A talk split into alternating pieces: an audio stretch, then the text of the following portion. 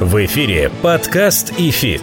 Первый образовательный подкаст о том, как в мире финансов научиться теории и применять ее на практике. У микрофона кандидат экономических наук, доцент ВАВТ и РАНХиГС, преподаватель ИФИТ Олег Абелев, преподаватель ИФИТ, участник фондового рынка России с 1995 года Алан Зарасов и основатель ИФИТ, участник финансового рынка в России с 1992 года Алексей Примак. Друзья, всем здравствуйте, всем доброго времени суток. Меня зовут Олег Абелев, вы на волнах подкаста «ИФИТ». И, как всегда, в начале любого нашего эпизода я сделаю две вещи. Во-первых, я рекомендую вам послушать предыдущие эпизоды. И, кстати говоря, не просто так, это не фигура речи. Прошлый эпизод, который мы сделали в рамках этого подкаста, его же можно посмотреть на нашем YouTube-канале, это эпизод исторический. Мы решили открыть этим эпизодом серию видео и аудиороликов, которые посвящены важным событиям в истории мировой экономики и мировых финансов. И вот ролик, посвященный нефтяной отрасли и специфике ее развития в 19 и 20 веке, я очень рекомендую вашему вниманию. Те, кто не смотрел, не слушал, пожалуйста, проходите по ссылкам и в своих смартфонах, гаджетах, пожалуйста, его загружайте. Ну и пишите, конечно, свое мнение по этому поводу. Это самое важное, мы работаем для вас. Ну и, конечно, вторая часть моего традиционного ведения под названием «Фигура речи». Это, как всегда, напоминание вам о ритуальных действиях на наших YouTube-каналах. Колокольчик, лайк, комментарии. Это просто ритуальные священные действия нынче для всех, кто смотрит YouTube. А тем более нас в YouTube iDefis Institute, адрес нашего YouTube-канала.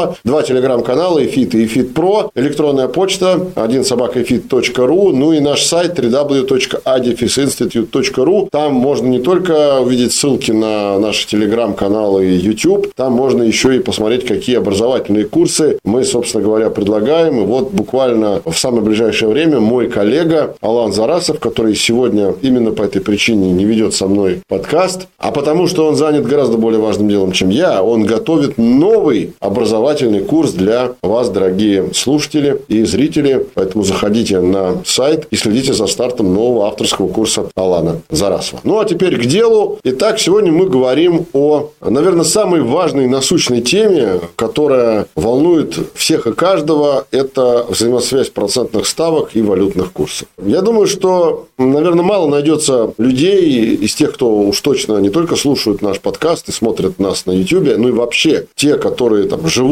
работают, получают какие-то доходы, несут какие-то затраты, которых бы не волновали вопросы курса и ставок. Даже в советское время, в командно-административной советской системе, где, казалось бы, ставки и курс имели крайне-крайне относительно существенное значение, и то для тех участников советской экономики, которые занимались торговлей со странами социалистического лагеря, курс тоже имел значение. Но, правда, тогда было два курса. Курс обычного рубля и переводного рубля, который использовался для внешних расчетов со странами социалистического лагеря. Это я к тому, что не бывает ни одной страны мира и не бывает ни одного сообщества в любой стране, который бы не волновал вопрос курса и ставок. Поэтому сегодня, а уж тем более в состоянии рыночной экономики, назовем ее так, хотя мнений на этот счет крайне много, в какой же все-таки экономике мы сегодня в России живем. А тем не менее, как бы ее ни назови, а курсы ставка для этой экономики крайне важны. Так вот, это два параметра, которые определяют наше с вами бытие, и поэтому сегодня я хотел поговорить о том, почему, собственно, так происходит. Наверное, начнем мы немножко издалека. Начнем мы с э, понимания того, а как вообще процентная ставка влияет на нас с вами. Вот давайте попытаемся на пальцах друг другу объяснить. По-простому. Как ставка влияет на сумму в вашем кошельке живьем, либо в электронном? У нас же сейчас модно нынче электронные деньги. Я тут столкнулся с ситуацией буквально на прошлой неделе, что люди, с которыми я ездил в командировку, они даже не то что монет, монет, ладно, банкнот-то не имели в кошельке. Все в электронном виде. Ну, это только форма. Суть-то не меняется. Так вот, как ставка влияет? Ну, давайте вот мы попробуем эту логическую цепочку построить. Начнем мы вот с чего. Начнем мы с вообще понимания ключевой ставки. Откуда она берется.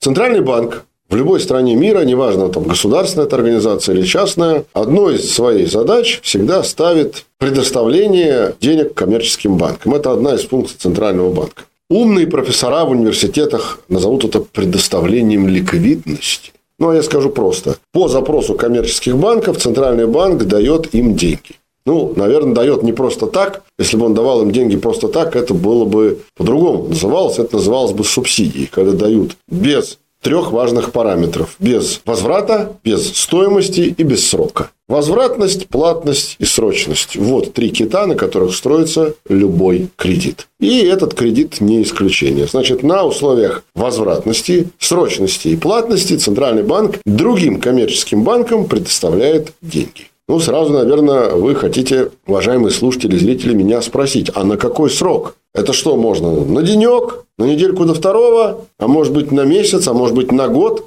Хочу сразу всех успокоить. Можно все. Можно на месяц, можно на недельку до второго, можно на квартал, можно на год. Вопрос в другом. Какой срок кредита, который предоставляет Центральный банк коммерческим банкам, наиболее востребованный? Вот так нужно ставить вопрос. Понятно, что можно и на год, можно и на день. И исторически сложилось так, что банки тоже смотрят для себя и выбирают необходимый срок привлечения денег у Центрального банка. Брать у Центрального банка на сутки можно, но это не очень выгодно для самого банка, потому что это будет дороже, естественно. Чем срок кредита меньше, тем деньги дороже. Брать деньги у Центрального банка на полгода или на год можно, это будет даже дешевле, чем на месяц или на квартал. Но кто знает, что будет с курсами валют через год. Мы в современной России даже не знаем, что будет с ней через день. Чего уж говорить про год или полгода. Все-таки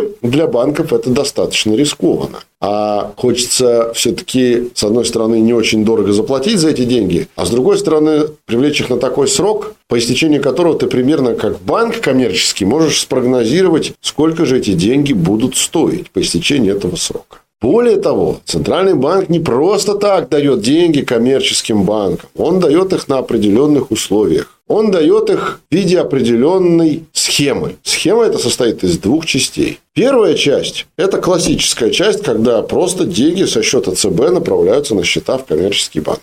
А вторая часть, тоже вроде бы классическая. Коммерческий банк возвращает эти деньги Центральному банку. Попользовался заемными деньгами и хватит. Но вы спросите меня, и чего тут особенного-то? Ну, вон, пойди возьми кредит. В любом банке есть первая часть, есть вторая часть. Так-то оно так. Но только отличие в том, что мало того, что здесь четко определен срок, здесь заранее зафиксирована стоимость денег по этому кредиту. Когда мы идем с вами в банк и берем кредит, мы знаем только срок и ставку. Ну и сумму, естественно. Из этого мы можем понять процентный платеж, который нам нужно платить банку. Но мы же не знаем ни сколько будут стоить деньги на конец срока кредита, ни сколько будут стоить деньги посередине срока кредита, назовем это так, или в течение срока кредита. А коммерческие банки на таких условиях брать кредит у Центрального банка не хотят. Им это не интересно. Их задача, наоборот, застраховать свои риски, чтобы заранее знать, при какой ставке они могут взять деньги сразу, сколько будут стоить деньги, и сколько будут стоить эти деньги, когда они вернут эти деньги Центральному банку. Длинный срок здесь не подходит. Короткий срок – дорого. Чего же выбирать? Абсолютно правильно. Что-то посередине. И так сложилось в мировой практике, что срок, на который коммерческие банки берут вот на этих особых условиях деньги у центральных банков, это неделя. В большинстве стран мира наиболее востребованный срок такого рода кредитов – это неделя. А теперь мы выходим к самому интересному. Так вот, давайте зададимся вопросом. Ставки, по которым Центральный банк предоставляет кредит коммерческим банкам в зависимости от срока разные, конечно, я про это уже сказал. Чем срок меньше, тем ставка выше. Та самая ставка, по которой Центральный банк предоставляет деньги коммерческим банкам на неделю, ну, которая является самым востребованным сроком, это и есть ключевая ставка. Та самая, про которую все говорят в интернете, по телевизору, по радио. Мы даже вот с Аланом, моим коллегой Зарасовым, говорили об этом во многих наших эпизодах. Вот что такое ключевая ставка. Она поэтому и называется ключевая, потому что период предоставления кредита центральным банкам, коммерческим банкам, он ключевой для экономики, потому что он самый востребованный.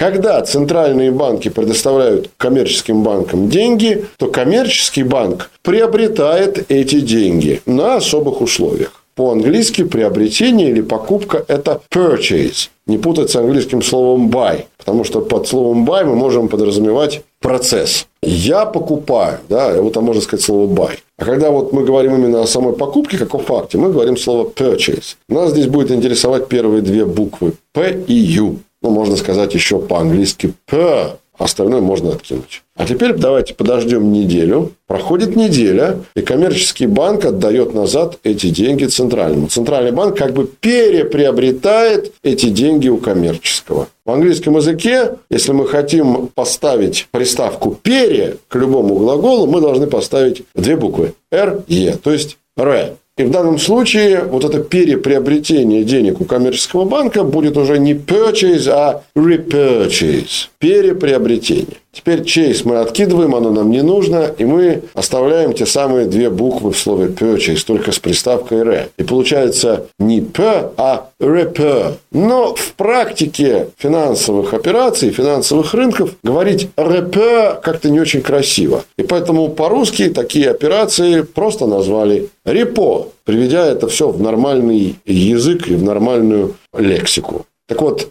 операции, давайте теперь умным языком скажем, недельные операции репо по предоставлению ликвидности центральным банкам, коммерческим банкам. О как! Так вот, ставка по этим недельным операциям репо – это и есть ключевая ставка ЦБ. Вот ларчик так именно и открывается. Я бы мог сказать эту фразу в начале нашего с вами эпизода, уважаемые слушатели, и тогда бы это было мало кому понятно, кто не занимается экономикой и финансовыми рынками. Но теперь я думаю, что нам с вами понятно, что такое ключевая ставка. Подкаст и фит. Теперь немножко поговорим о ее влиянии на каждого из нас. Собственно говоря, когда мы говорим о ключевой ставке, мы говорим о стоимости денег в экономике. Почему так всегда говорят? Стоимость денег в экономике. А что? Разве только ключевая ставка ее определяет? И как это ни странно, ответ будет утвердительный. По большей части да. Потому что та самая кровеносная система, по которой, как кровь, деньги текут по организму, под которым мы подразумеваем любую экономику, это и есть банковская система. Напрямую Центральный банк деньги не дает ни физическим лицам, ни юридическим лицам, ни компаниям. Он дает их банкам. Ну, формально банки это тоже, конечно, юридические лица, но я имел в виду, скажем так, компаниям, которые являются заемщиками у банков. Так вот, через эти самые банки деньги попадают уже другим заемщикам. Банк на этом, собственно говоря, и строит свою финансовую модель. Поэтому, когда мы говорим, что стоимость денег в экономике, это не только стоимость, по которой коммерческие банки берут деньги у центрального, но и та стоимость, по которой коммерческие банки дают деньги в займ всем своим заемщикам, физическим лицам, юридическим лицам, лицам, даже государственным структурам. Ну, понятно, что коммерческий банк будет давать эти деньги с такой целью, чтобы что-то на этой деятельности заработать. Прибыль превыше всего. Мы же с вами в рыночной экономике живем. Нравится нам это или нет, но прибыль превыше всего. За исключением благотворительной деятельности. А раз прибыль превыше всего, то для того, чтобы банку что-то на этих операциях заработать, надо предоставлять эти деньги своим заемщикам не по ключевой ставке, о которой мы только что говорили, а по ключевой ставке плюс какой-то процент. Вот эта разница между ставкой от банка к заемщику и ключевой – это и есть маржа банка. Поэтому, когда мы говорим, что повышение ставки сильно влияет на стоимость денег экономики, это влияет через рост этой самой маржи. Априори, поскольку раз растет ключевая ставка, то банк будет вынужден повышать и свою маржу, потому что ему тоже нужно зарабатывать. А все это ложится тяжким грузом на плечи заемщика. Именно поэтому, когда недавно Центральный банк резко повысил ставку с 8,5 до 13 в два этапа, мы прекрасно понимаем, что кредиты физические лица, юридические лица будут получать от банков не по ставке 13, а по ставке 13 плюс какая-то маржа. От 13,5, если банк не очень жадный, до 17 и 18, если банк любит себя. Вот, в частности, некоторые банки уже объявили о том, что ипотечные кредиты они будут предоставлять по ставке 17%. Нравится нам это или нет, это вопрос другой. Но в данном случае банк не выбирает. Вполне логично вы тоже можете задать вопрос. А может быть, найдется какой-нибудь такой банк-альтруист, который будет выдавать кредиты конечному заемщику по ставке меньше ключевой. Вот ставка 13, а банк будет выдавать по 10, например.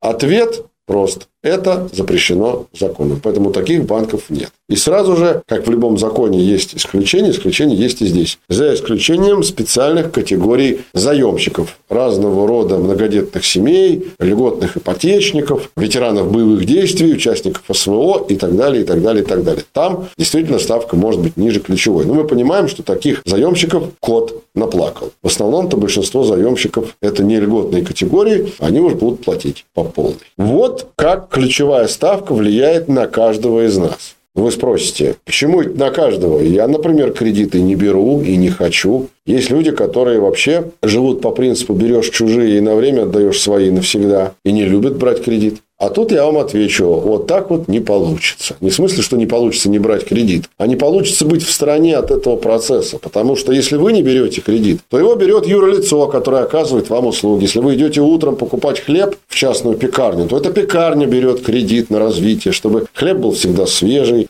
она берет кредит для того, чтобы хлеб был свежий не потому, что она хочет себя закредитовать, а потому что, чтобы хлеб был свежий, нужно покупать свежее сырье, которое может дорожать в цене. Нужно амортизировать оборудование, нужно его менять, нужно его ремонтировать, нужно в конце концов покупать новое. А это нельзя сделать, не остановив производство. А останавливать производство нельзя, поэтому приходится откуда-то изыскивать средства на покупку. Своих денег не всегда хватает, поэтому приходится брать в кредит. И это нормально. Вообще, надо сказать, что отношение к кредиту на всем протяжении истории человечества и истории кредитной деятельности, да, и в принципе выдачи денег в займ под какие-то условия, на всем протяжении истории человечества отношение к кредиту было разное. От строго негативного, как, например, в мусульманских странах, и мы знаем, что по закону шариата любые кредитные проценты запрещены. И принцип исламского банкинга, в принципе, отрицает любые проценты по кредиту. Там, возможно, только рассрочка.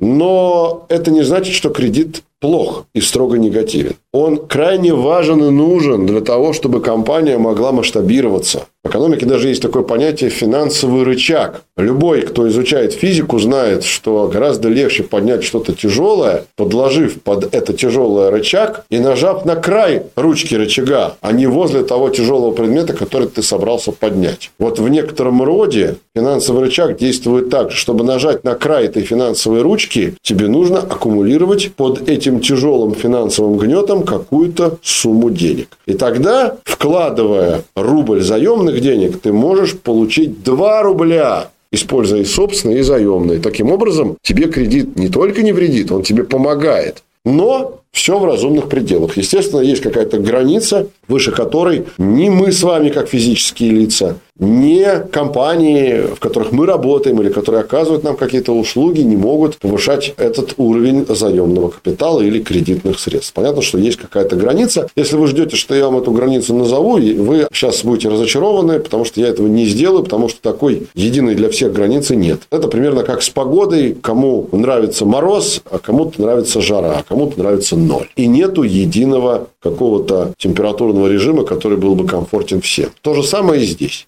нету единого соотношения собственных и заемных средств, который бы был удобен всем. Есть компании, которые занимаются лизингом, у которых доля заемных средств в капитале до 80, и это нормально, с учетом того, что их деятельность связана с арендой не принадлежащего им имущества. А у каких-то компаний 10% заемных уже много. Если это, допустим, компания, которая занимается производством чего-то очень капиталоемкого и долгого в производстве. Поэтому важно другое. Важно понимать, что даже если вы против кредита, вы не любите брать деньги в займ, не берите. Я вас к этому, упаси Господь, ни в коем случае не призываю. Но надо понимать, что рост ключевой ставки мимо вас не пройдет и все равно вас заденет. Возвращаемся, к примеру, с пекарней. Если вы хотите свежий хлеб, я вам рассказал, что нужно, чтобы вы его получали с учетом роста цен на сырье, замены оборудования и так далее и тому подобное, ясно, что это для вас выльется в повышении цены на тот самый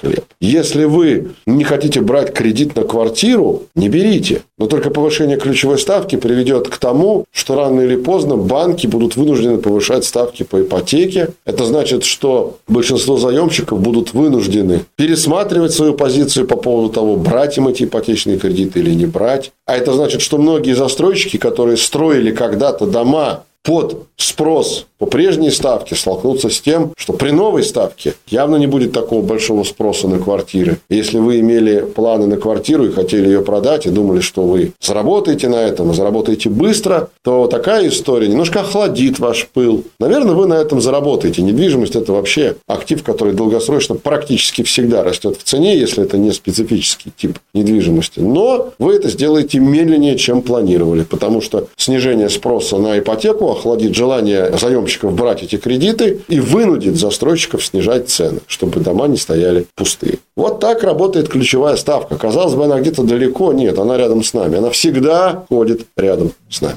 Подкаст ИФИТ. И вторая важная экономическая категория, которая также ходит всегда рядом с нами, о которой я сегодня тоже хочу с вами поговорить, это курс валюты. Оговоримся сразу, мы сейчас будем говорить в целом по миру, мы не будем привязываться к какой-то конкретной стране, мы говорим о тех странах, где вообще валюта конвертируема. Потому что говорить о советских временах, не берем переводной рубль, говорить о Кубе в еще, наверное, 10-летней, 15-летней давности или говорить о сегодняшней Северной Корее бессмысленно. Кстати, Северная Корея – единственная страна мира, где валюта, северокорейская вона, вообще не конвертируема. Это запрещено законом. Больше таких стран нет. До поры до времени такой последней была Куба, но даже она отказалась от этого. Все-таки теперь там тоже песо может быть конвертировать. Поэтому мы не будем говорить об этих исключениях. Все-таки в большинстве стран мира валюты конвертируемые. В большинстве стран они частично конвертируемые, как, например, рубль или казахский тенге, или малазийский рингит, или замбийская квача. Ну и есть пять стран и одно образование стран, которые выпускают так называемые свободно конвертируемые валюты.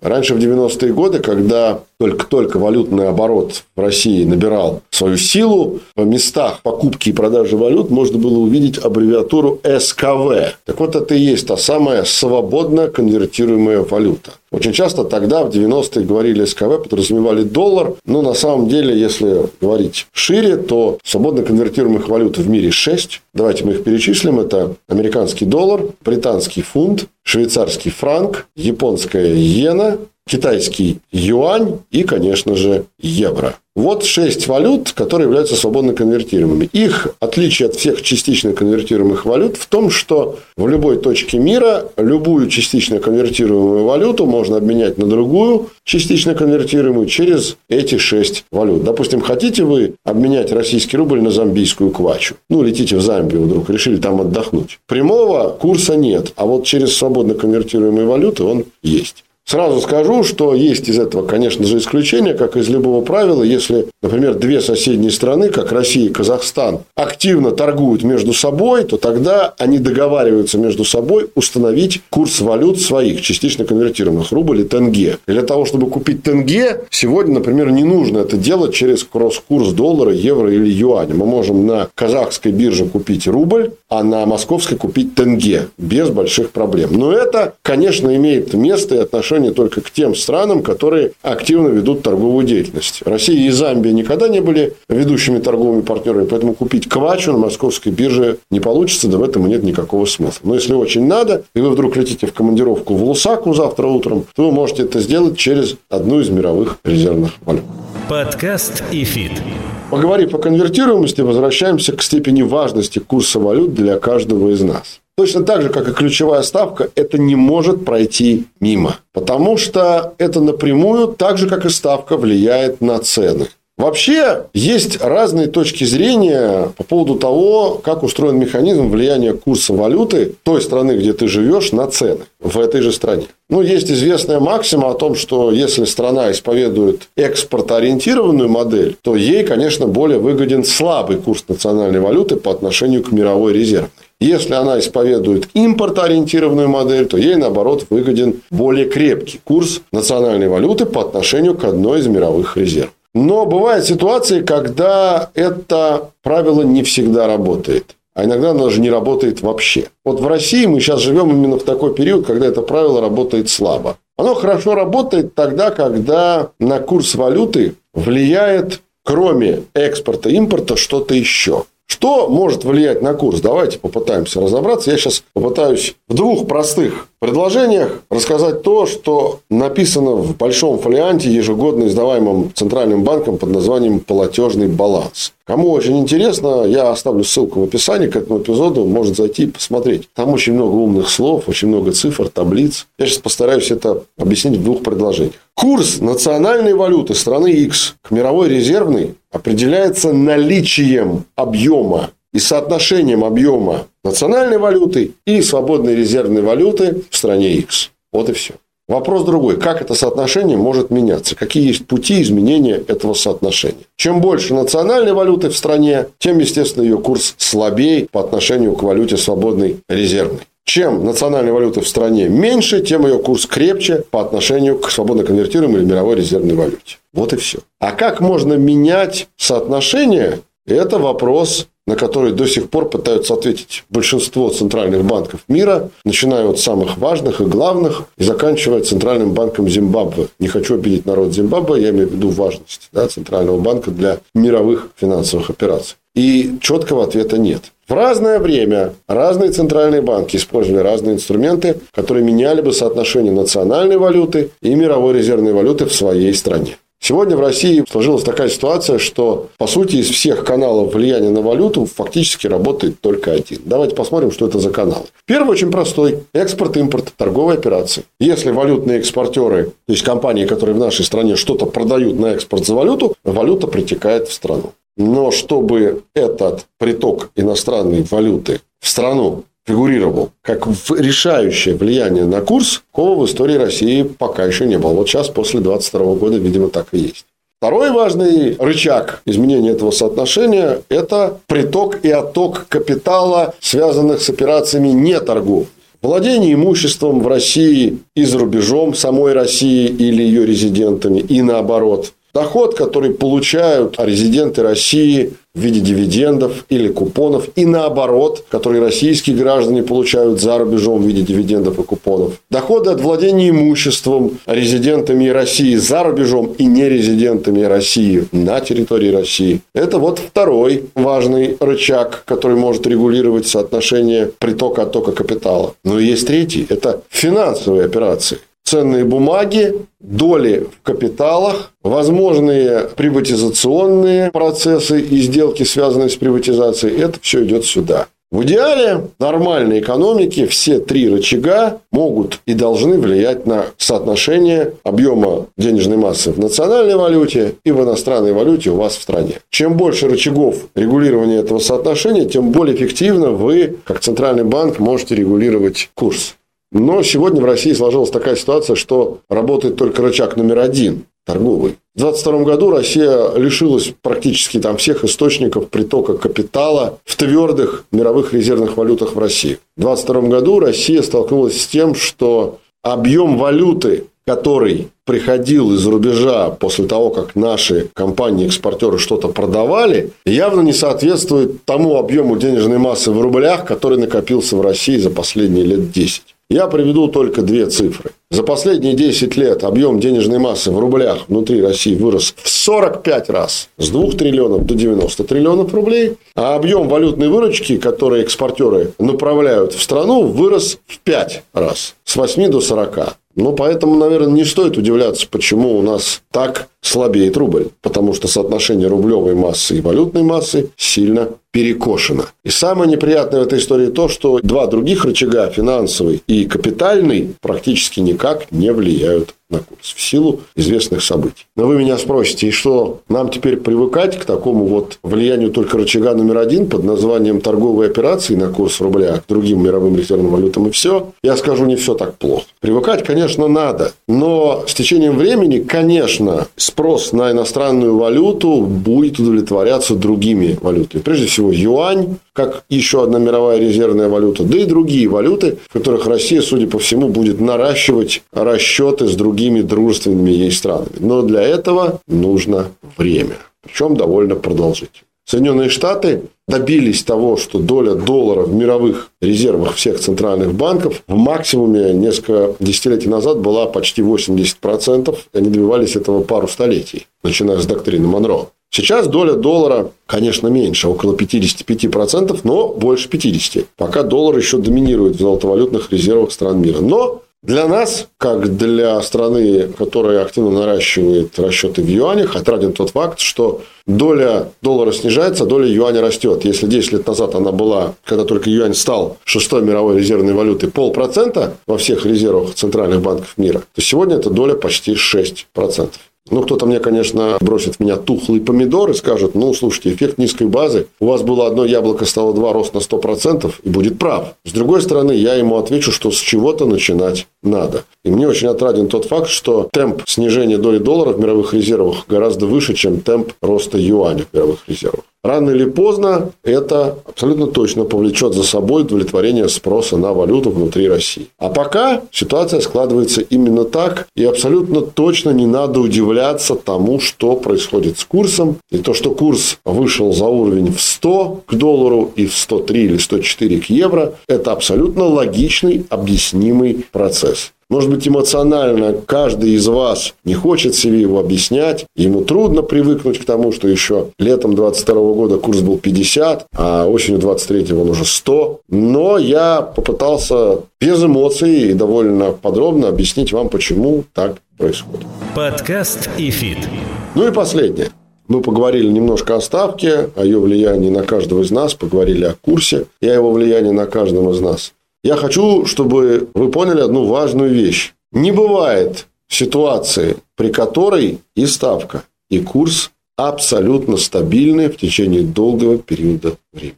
Ни в одной стране мира с рыночной экономикой, даже в Китае, где есть элементы государственного управления, этого не бывает. Это просто невозможно. По одной простой причине. Это было бы возможно, если бы денежная масса, вот вся в экономике, представьте, такой большой мешок вот она была бы константа, она была бы стабильна. Этот мешок всегда был бы одного размера. В нем денег бы не убывало и не прибывало. Вот тогда это было бы возможно. Но, к сожалению, такое исключено. Потому что, как говорил Аристотель, который, собственно, и придумал термин экономика, дословно с греческого это ойкос учение о жилище. Ойкос – это жилище, а номос по-гречески – это учение. Он говорил, что если бы на Земле были так плавно распределены все ресурсы, чтобы они плавно удовлетворяли все потребности, то экономика была бы не нужна. Что логично. Поскольку ресурсы распределены на планете, в том числе и денежные, неравномерно, а потребности постоянно растут, население-то Земли растет, уже перевалили мы за 7 миллиардов, понятно, что приходится как-то решать этот вопрос, отвечать на него, и каждый раз все сложнее и сложнее, как ограниченные ресурсы распределить среди неограниченных потребностей, в том числе и ресурсы в деньгах. Поэтому стабильного объема денег в этом мешке под названием денежная масса не будет никогда. Отсюда никогда не будет стабильных курса и ставки. И, конечно, мы говорим про рыночную экономику.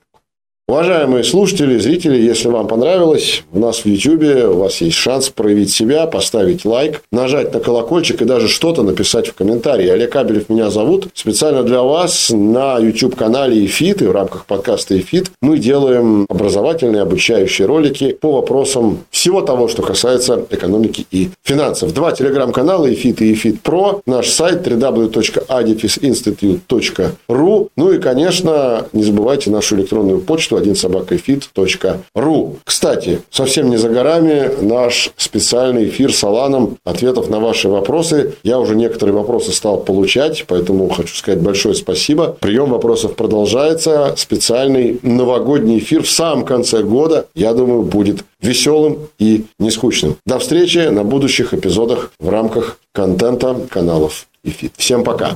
Напоминаем, что подкаст ИФИТ можно слушать на Apple подкастах, Google подкастах, CastBox, Spotify, VK, СберЗвук и Яндекс.Музыке.